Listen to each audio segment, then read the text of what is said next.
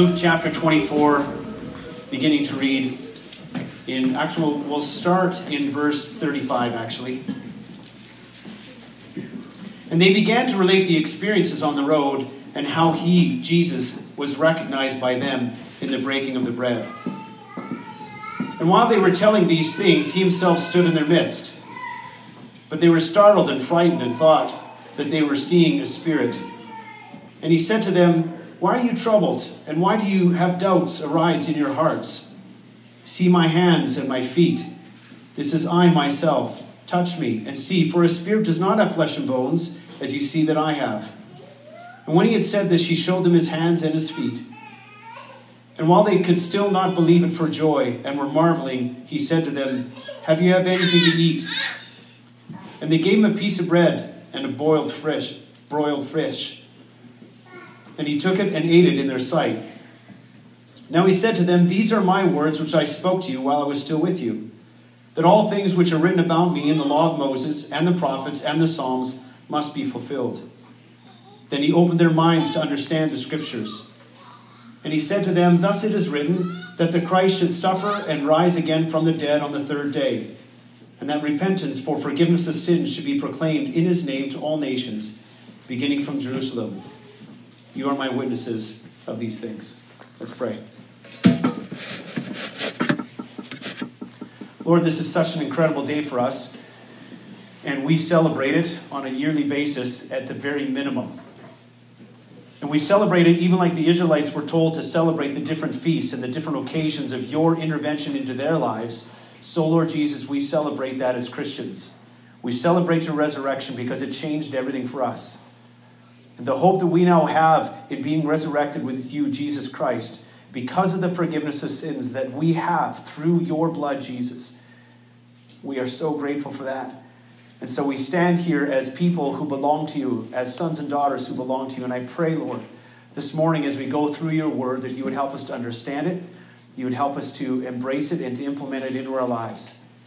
And I pray, Lord, that not just this morning, but all afternoon and evening, this will be a great day of celebration, the day that you gave us hope through the resurrection of the dead. In Jesus Christ's name, amen. Amen.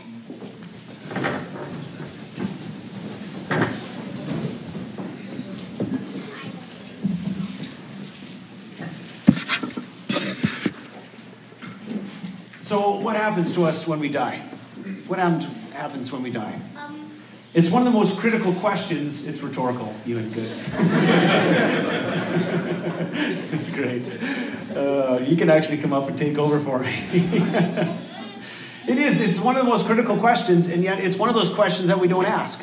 We avoid these questions, and uh, we do it by being so preoccupied. Our world, we are so preoccupied with so many things that we don't think about this question what happens to us when we die? Humanity, of course, we don't spend much time talking about it and we're distracted.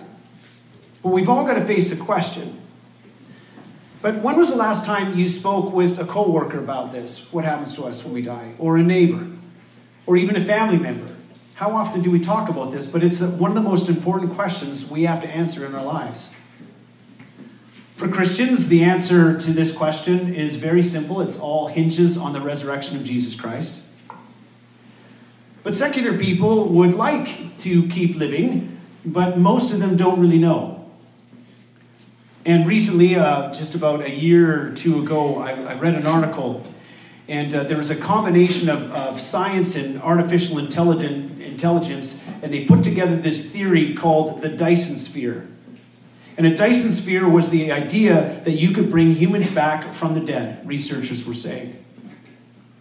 And so transhumanists, uh, these guys, Alexei Turchin and Maxim Cherny- Cherniakov, outline several paths towards immortality. And the research on this is really, again, a combination of science fiction, artificial intelligence, there's uh, universe simulations, and then, of course, this idea of this Dyson sphere. Now, a Dyson sphere is some kind of hypothetical megastructure that completely encompasses the stars. And the power that's needed for, for such artificial intelligence could not come from Tesla batteries. They would need a significant mega source of power. And of course, somehow they're thinking they would grab uh, a hold of the power of the sun and absorb it through panels. And the idea is that people would not only theoretically defy death, but more fantastically, they would come back from the dead. The theory goes something like this Your consciousness is somehow uploaded to a cloud, whereby in the future that consciousness would then be inserted back into a new body, which is your now cloned body. And all this, again, is hinged on this kind of uh, artificial intelligence and science, etc., all coming to fruition. But they believe they could do it. Now, Hollywood, they love this kind of, they love this kind of stuff. I mean, if you've uh, watched any movies, you've probably seen a movie or two about people who are cloned. Essentially, it's a do over. You get a do over in life. This is essentially what the Dyson sphere is trying to pitch something that they believe is going to be a reality in the future. So, again, though, the question uh, that we started out with is, is is it a reality? Is a reality? Can people continue to live on? Or if people die, can they come back from the dead? Can they come back and, and can uh, this consciousness from the cloud be grabbed and inserted back into a clone of yourself? Well, it sounds very interesting. But for us who believe in the Bible, we know it's not going to happen. You see, the resurrection is not like that. From God's perspective, our life on this planet is all about time and, and space and freedom to willfully choose God's offer of being related to Him. We've got a lifetime to choose it. He gives us life, He gives us breath, and we have a lifetime to choose whether or not we'll take God's offer. Acts chapter 17, verses 26 and 27 says that God made every human being and that He, He was the one who gave them life and breath. And the purpose of Him giving us that life and breath is so that we would seek Him out. And the Bible states that God wants everybody, He wants all of us to come into a relationship with Him, according to 2 Peter 3 9. But again, we have one lifetime. We have one lifetime to take God up on this offer. You see, the Bible makes it clear that when we are born, we are born with a death sentence. The moment you are born, you are born with a death sentence. Genesis chapter 3, verse 19 puts it this way From the sweat of your face, you will eat bread until you return to the ground, because from it you were taken, and you will be you will be put that back there again for you were uh, you were dust and to dust you shall return you were dust and to dust you shall return we're born with a death sentence as soon as we're born and then once we die we enter into something called the judgment. And hebrews 9.27 talks about this judgment. It says it is a, it says here it is appointed for men to die once and after that comes a judgment. It is a resurrection but a resurrection unto judgment. Now, at that judgment, we will all appear before the Lord in some, in some kind of resurrection where there will be two possible outcomes. Option number one those who pass by the judgment of God because they believed in Jesus Christ. And they believed in Jesus Christ, so the judgment that was resting on them because of all the selfish actions they have done.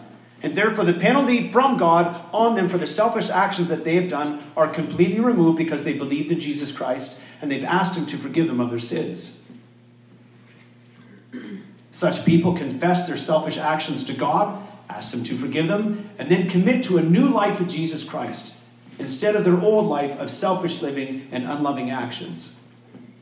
But then there's option number two those who have to stand before God and account for all the unloving acts that they have ever done and all of their selfishness. And such people are cast in the camp of the wicked where they will suffer punishment away from God, away from God for the crimes they have committed against humanity and against God. There are no do-overs. According to the Bible, there are no do-overs. You get one lifetime to choose God's offer of forgiveness.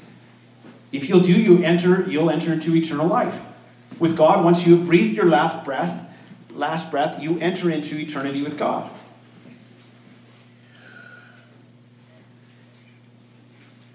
As we come to Easter, then, there is only one who has ever been resurrected from the dead, and that's Jesus Christ. And the Bible tells us that his resurrection is the precursor for the resurrection of all of us who would believe in him. 1 Corinthians 15, verses 20 to 24, I want to read it to you. It says this The fact that Christ has been raised from the dead, he has become the first of a great harvest of those who will be raised to life again. So you see, just as death came into the world through one man, Adam, now the resurrection from the dead has begun through another man, Christ. Everyone dies because all of us are related to Adam, the first man. But all who are related to Christ, the other man, will be given new life. But there is an order to the resurrection. Christ was raised. Then, when Christ comes back, all his people will be raised. After that, the end will come when he will turn the kingdom over to God the Father, having put down all the enemies of every kind. You see, Jesus' bodily resurrection stands as the first fruits of those of us who will be resurrected after him, whereby we will see him, and we will see him for who he is because we will actually be just like him. So, what is it like to be resurrected? And what is our bodily resurrected state going to be like for those who believe in Jesus Christ? Well, there's a little bit of a mystery to it. Um, sometimes uh, when Jesus appeared, and we were talking about that as a choir, sometimes when Jesus appeared, people didn't understand him and they didn't recognize who he was. You remember Mary Magdalene? She sees him in the garden and she thinks he's a gardener when she first sees him. There's something about him that she doesn't quite understand. It's Jesus. Do you remember Peter and the boys? They're fishing and Jesus calls them from the shore and they don't know it's Jesus. Or Emmaus, the road to Emmaus uh, Cleopas and another guy, and Jesus comes and walks among them, and they don't know it's him to begin with. So there is some kind of mystery to this new body. But then their eyes were opened and they understood that he was Jesus. They knew something was different about him in the initial conversation at first, but there is some kind of mystery attached until their eyes were opened and then they understood who he was and they saw him in the new bodily state as Jesus Christ. In this new resurrected body, again, which is the first fruits of those who are going to believe in him, so those who believe in him are going to have a new resurrected body just like his. In his new resurrected body, he did have flesh and bones. He could be touched and he could be held. He carried on conversations and he ate food. And I like this. He continued on in the relationships where he had previously left off.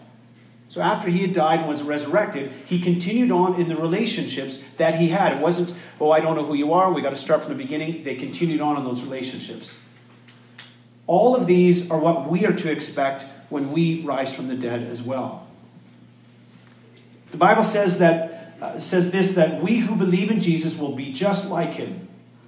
1 John 3 2. We know that when he comes, we will be like him, for we will see him as he really is. And so, as Christians, we all look forward to this very much. When we are resurrected with Jesus and all the other believers and get to be with Him for all eternity. The reason Jesus was resurrected was because He had done no wrong. And no other human being could ever make that claim. And therefore, we all must die. But those who have put their hope and trust in Jesus Christ, there is a hope of the resurrection a hope of the reality of the resurrection from the dead, a new body waiting for us, where we will then be with Jesus for all eternity. And so, this day, this Easter day, we will celebrate, and we already have been in singing, and we'll continue to celebrate all day. Why? Because this is the day that everything changed in history. And what the Israelites used to do is they were told to celebrate yearly feasts to God in memorials of what God had done to the Israelites as believers in, in God. Now, we as Christians, Easter is like a memorial to us. That's why we celebrate it every year. Thank you for listening to this sermon. For more information on our church or this recording, please contact us at www.pineridgehouse.com.